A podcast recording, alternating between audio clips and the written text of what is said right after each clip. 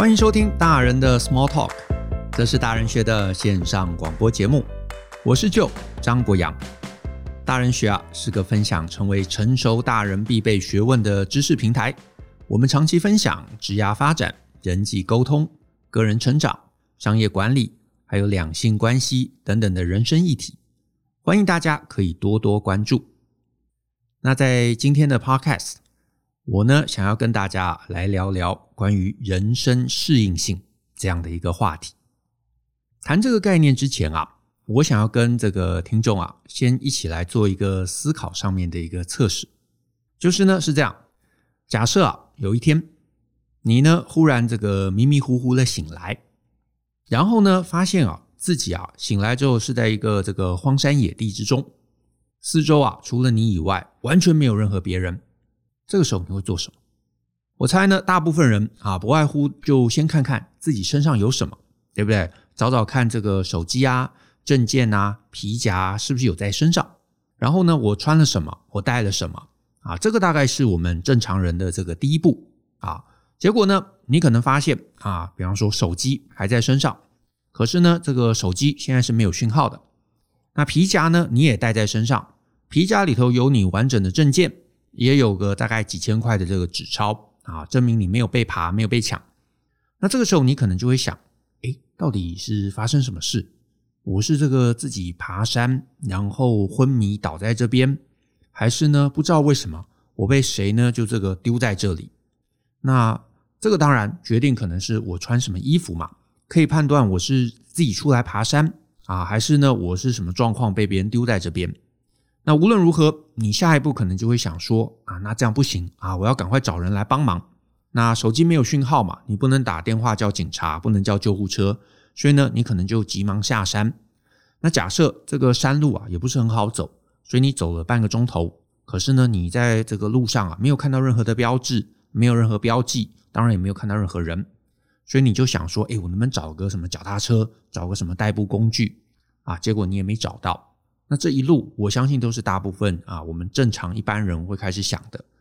哎，结果呢？啊，继续假设，慢慢的，你看到啊，这个隐约啊，前面好像有房子啊，好像有住人，所以呢，你就很开心的赶快往前移动。结果呢，走近一看，你发现这一个区域啊，确实哎是有住人的，而且住的人还不少。可是啊，奇怪的是，都是一些小木屋，而且呢，搭的还很简陋。而且里头住的人啊，还不是黄皮肤黑头发的人啊，就不是这个台湾当地的人，感觉呢是一群外国人的一个村落。哦，这感觉很奇怪，对不对？那这个时候你又会想做什么？好，那我继续猜，那不外乎你可能就想几件事，想说，诶，怎么会有一群外国人住在山上？还是说，诶，是不是我人其实根本不在台湾？但是无论如何不知道嘛，所以你呢就走进去啊，试着跟他们讲话。结果你又发现，你跟他啊语言是不通的，他们不会讲中文，那甚至讲英文，他们好像也不是很理解，所以你就想说，诶，那我能不能啊跟他们呃至少打听一些消息嘛？结果呢，他们不认识你，他们试着跟你解释那是哪里，你也完全听不懂。那你想想说啊，算了，那我至少先离开这边嘛。那我能不能跟他们借一台这个摩托车，或者是啊甚至脚踏车，哎，都都好。结果呢，你比划了半天，对方都觉得不能理解。你呢，试着这个做那个摩托车加油的动作，有没有？然后，嗯嗯，对方还是不太能理解。然后呢，你就继续比手画脚啊，想说能不能让他们试着理解说这个摩托车。所以呢，你就这个跨坐着，对，然后手推油门。所以终于对方好像有一点恍然大悟了，所以他把你带到后面。结果你发现，哇，这个呃房屋的后面居然是有一个院子啊，是养了马的。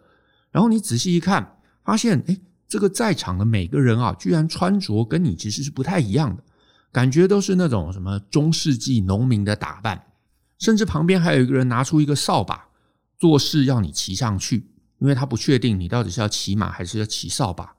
诶，这个时候你可能就整个疑惑了，对不对？诶。我难道不是在二零二零的台湾的某一个山里头吗？还是我不知道发生什么事情？难道被神秘的转移到什么中世纪的小镇吗？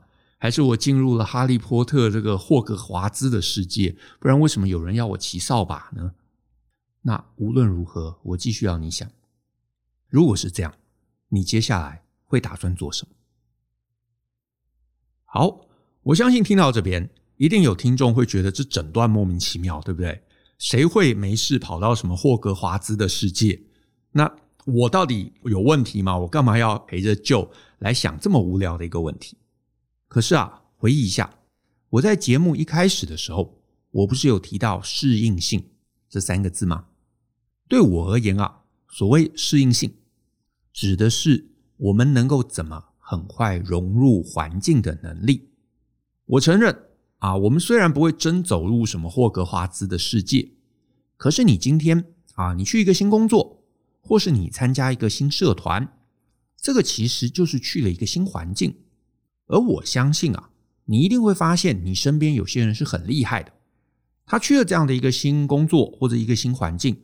他可以一下子就搞懂这个新环境的明规则，还有潜规则。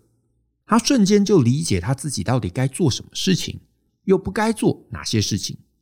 也就是做哪些事情对他而言是会加分的，做哪些事情对他而言是会扣分的。然后他很容易就获得大家的肯定，甚至获得老板的青睐。可是我相信你身边一定有一些人，他是从来都懵懵懂懂的。啊，甚至搞不好你就是这样的人。那我得说了，那种在这个工作上面或者在学校上面，就是那种从头到尾都白目的人，终究还是少的。可是我们更多人啊，就是他是常常一直都没有搞懂一些很关键的规则，或者是这个环境运作的方式。于是啊，他就一直用着错误的方式，然后得到很差很差的下场。简单讲啊。就是事倍功半这四个字啊，甚至啊，你身边搞不好还有些人，他是非常死脑筋的，在他们的脑海里头啊，有一个就是他们会觉得世界应该要运行的方式，然后呢，就死命着用他的想象跟任何外在的环境去对抗。比方说，他可能会觉得啊，这个世界就是勤能补拙，所以当他碰到任何事情卡住了，他唯一知道的就是我要更努力。工作进展不顺利，那没关系，我就死命加班。追女生，女生都不回应自己，好，那我就送更昂贵的礼物，我就呢在他楼下等他，我就做一些牺牲奉献的事情。其实就是人家讲的啦，手上有榔头的人，他就会发现什么问题都是钉子。如果他刚好碰到钉子，那当然，诶，这一招就会让他得到好报。可是啊，我们人生大部分的问题都不是钉子。于是，这种只会一招的人啊，往往就会最惨。而且，这类人啊，还因为用力过度，就很容易自己会很不甘心，然后就觉得外在环境都辜负了自己。这种啊，是最容易在生活上面大输的角色。可是啊，我就想要聊，为什么人跟人之间会有这种思维上面底层的差异？那这个底层的思维啊，又可以怎么训练？我自己啊，一直到今天，我都有一个假设，就是人对于环境适应性的高低啊，很可能跟这个人啊，游戏玩的多还是玩的少是有很直接的关系的。诶，你说这个是什么意思啊？我觉得啊，我是一个算运气很好的人啊。我这个学生时代，我很喜欢玩游戏啊，RPG 我也玩，策略游戏我也玩，动作游戏我也玩。那尤其我在学生时代啊，我最喜欢是玩那种回合制的经营策略游戏啊，比方说《文明帝国》啊、《三国志》啊、啊《金融帝国》啊、《铁路大亨》啊之类的这个游戏。然后呢，我事后回顾，我会觉得这段经历其实对我去校准我的世界观是非常有帮助的，甚至对于我后来啊创业，对于我经营事业，我觉得也很有帮助。那你说这什么意思啊？啊，这个背后概念是这样。就是呢，你玩游戏，你游戏玩得多，你就会发现啊，不管今天这个游戏啊，它宣称它有多拟真，一定都是假的，对不对？游戏一定都跟真实世界是不同的，一定里头会有一些点是这个制作者啊，他特别想要去凸显的，特别想要你去呃这个做的。那一定也有一些点啊，是游戏中是完全没有办法模拟，或者跟真实啊落差很大的。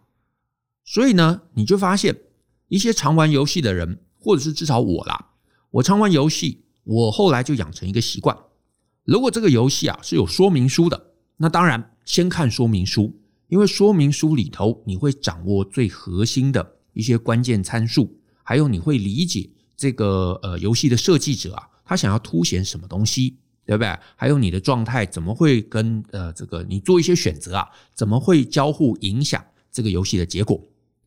然后再来，你进入游戏之后，或者是呃有些游戏它可能根本没有说明书，那这个时候你该干嘛？那当然就是赶快尝试嘛，你做一些小规模的尝试，甚至赶快开一局，对不对？你发现，诶，到底什么要素是重要的，什么要素是不重要的？因为游戏世界在你做了决策之后，就会给你回馈。那这里就有一个重点哦，我进一个新游戏，我不会特别坚持什么。对我而言，这个游戏世界没有什么一定是对的，也没有什么一定是错的。我会完全配合游戏的回馈。来调整我后续的策略。换言之，我对这个游戏世界的认知会随着游戏世界给我的回馈而动态调整。什么意思呢？比方说，哪怕我都是玩《三国志》，啊，我可能前一代我玩了很久，可是前一代的《三国志》可能在那个设定中，兵力是很重要的，它会决定战争的胜败。所以呢，你在那一代里头，你得努力增加人口。可是呢，换了下一代。有可能游戏是这个设计者他的概念改了一下，你可能玩了一下会发现啊，这个游戏的重心被调整了，兵力没有原来想象的这么重要，可是兵粮变得很重要。如果你兵粮充分之下，诶，你人口少，你也可能会大胜。那这个时候我就会改变策略，我就会努力开发田地，而不是一直增加人口。所以呢，我就会发现后来啊，我后来就发现。游戏对我的训练其实是这样，就是每个人其实都有各自的这个世界观，可是我的世界观、我的世界认知啊，其实根本不重要。我进了那个环境，我进了那个世界，我进了那个游戏，那个世界、那个环境、那个游戏给我的回馈才是最重要的一切。因为如果你快速理解、快速配合，你就能得到好成果。可是呢，如果你在那个环境里头，你还要对抗那个游戏规则。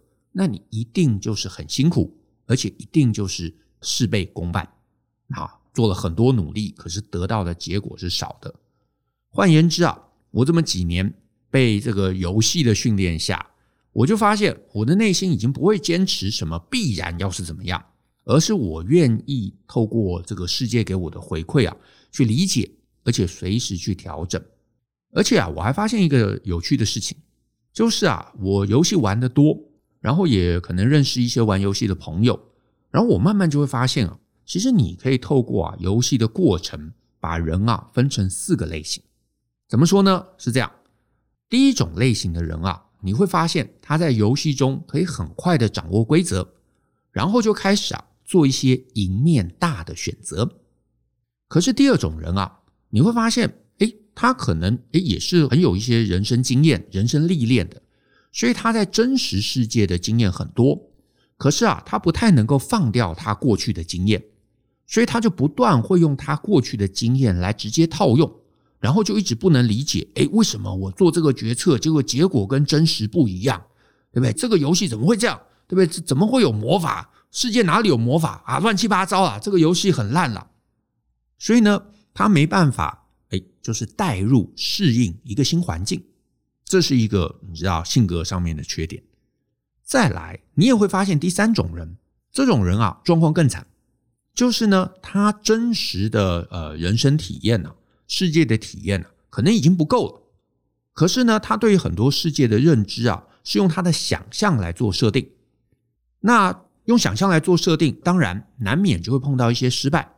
可是他遭遇失败的时候，他不会尝试调整自己，他会不断质疑。为何外在的世界或者是游戏的世界跟他的想象有落差，对不对？诶，这个东西为什么不能开门？为什么不能开？对不对？这个动物为什么不能骑乘？啊，这个人为什么不跟我说话？啊，太奇怪了！世界应该要能够回应我。可是我得说啊，这种人其实就是我前面提到的，他只有一个认知，而且呢，这个认知在真实世界都不一定有效哦。可是他就会希望这个他的世界观。要能够让别人融入融入他的认知框架，可是很遗憾的，世界不会愿意符合我们的认知框架，所以这种人就很容易获得失望。不管在游戏中获得失望，或者在真实人生中也很容易获得失望。那这种人只有一招，你要让自己快乐，要么就是你换游戏啊，换去一个完全符合你世界观的游戏；另外一个就是你得抛弃你的世界观，你得要彻底适应游戏。只要这两者做不到啊，任何一个做不到的，这种人就会很难快乐。这其实是很可惜的一件事。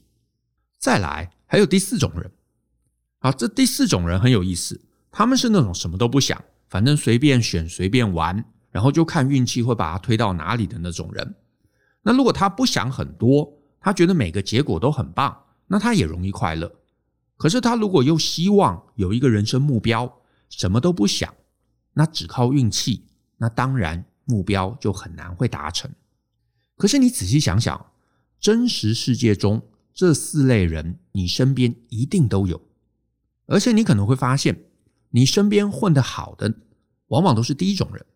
这种人不管去哪里，他们一下就会搞懂游戏规则，然后一下子就会去选择最轻松的策略。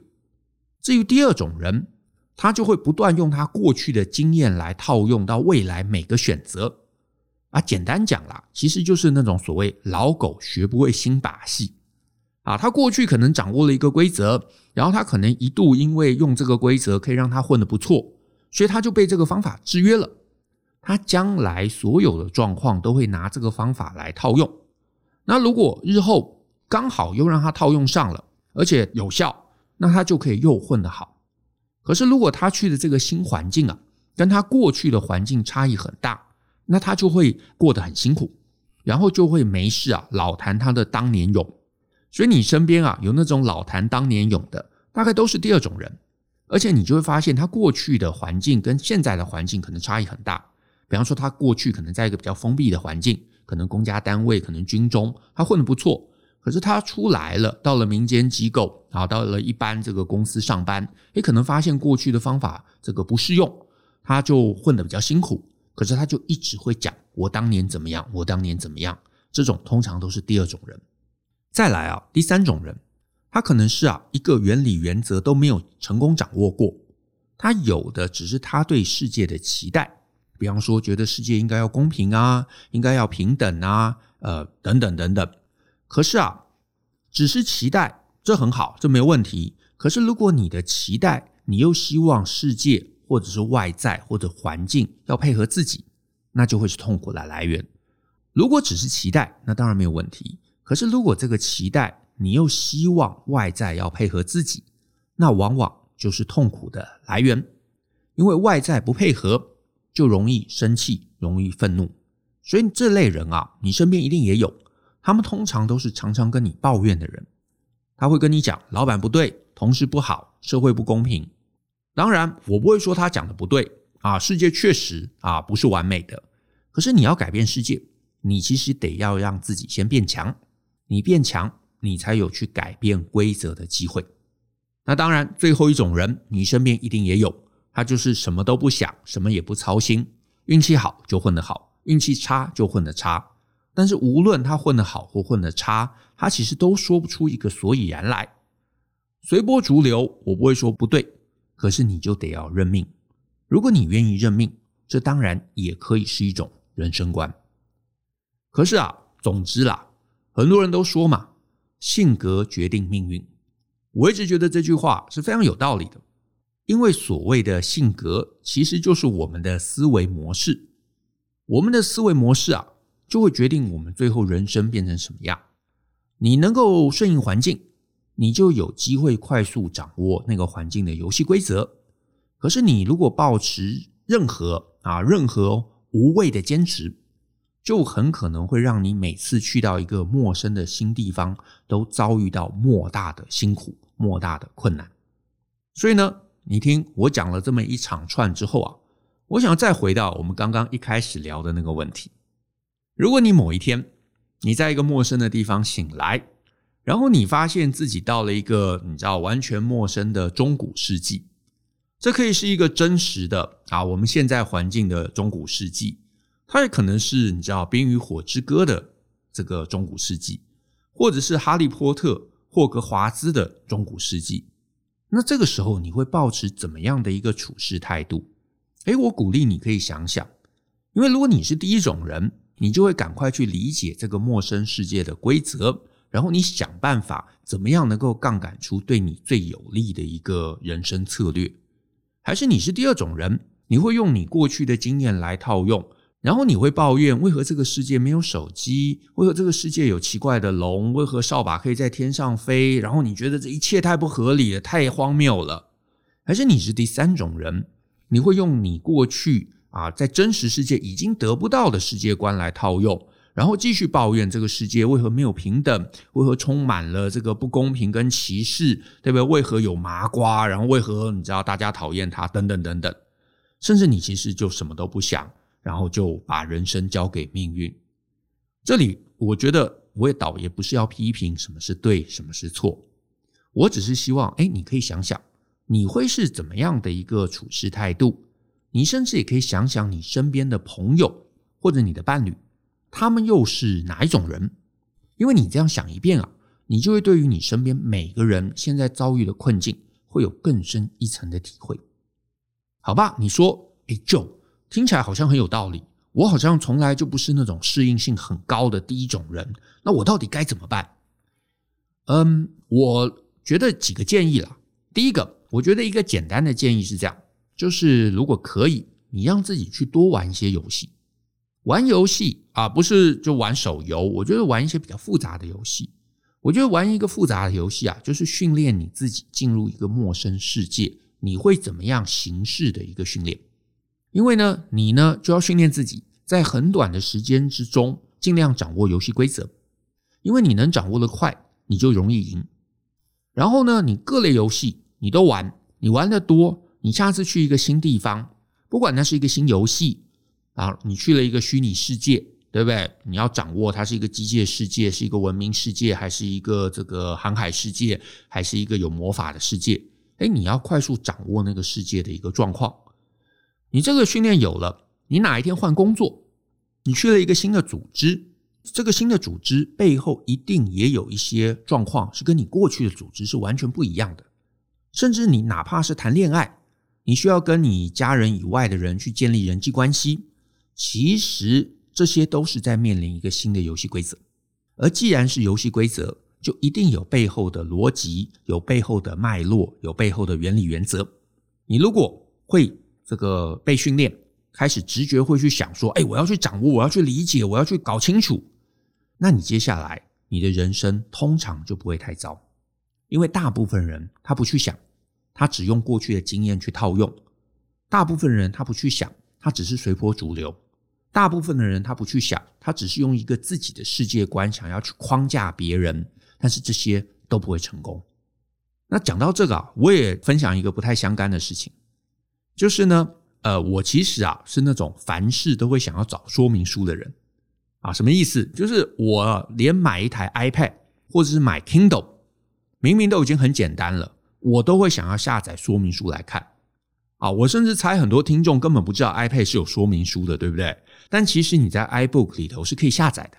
所以呢，任何有说明书的东西，我都会想找说明书，因为说明书这个东西啊，是让你迅速理解人家的设计理念。那当然，我最后要不要照他设计理念来用，那是其次。可是我知道了，我就知道要怎么适应。那无论那是电子商品，或是呢是一个团体、是一个组织、是一个公司，其实都是如此啊。甚至有一些组织啊，啊，这是第二个建议。比方说公司，你的老板其实一定都期待你能搞懂他的游戏规则，因为你照着玩，他轻松你也轻松，对不对？甚至大部分的时候啊，你如果愿意去问，通常所有公司的老板都是很乐意跟你说的。可是有趣的是，大部分人完全不想，或者完全不敢问，只是照着自己的认知做事，然后呢，照着自己的认知碰壁，然后照着自己的认知感受挫折。那这个当然就很惨，也很可惜，因为你如果去问。你搞不好一下就知道啊，原来老板希望我做 A，不要做 B，他希望我少加班，或者他希望我多加班。你能够认同，你可以留着；你不认同，你永远可以换环境，对不对？可是你早搞懂，一定好过你晚搞懂。所以呢，我就会希望各位今天至少听完这一集，你去了任何一个新地方，玩一个新游戏，去一个新公司，认识新朋友，你都要习惯随时问自己：我在这个地方游戏规则我都弄清楚了吗？如果我弄清楚了，那当然很好；如果没有，那我怎么弄清楚？怎么问清楚？我能够问其他一些资深的人吗？已经在这里一段时间的人吗？还是我可以花钱找厉害的人去学习、去搞清楚、去进步？总之，怎么都好，你弄懂了，你的适应性就会增加，而你的适应性增加，你的人生选择还有你的人生自由度自然就会增加。好，那我们今天的分享就到这边，谢谢大家的收听，也希望你会喜欢我们今天的节目。那想增加自己适应性的朋友，我们也非常鼓励，也欢迎你来参加我们大人学的各类精选课程。不然呢，我们也有免费的文章知识平台等你探索。总之，请继续跟我们一起，相信思考，勇于改变。我们一起学习，成为成熟大人的必备学问吧。那我们下次见喽，拜拜。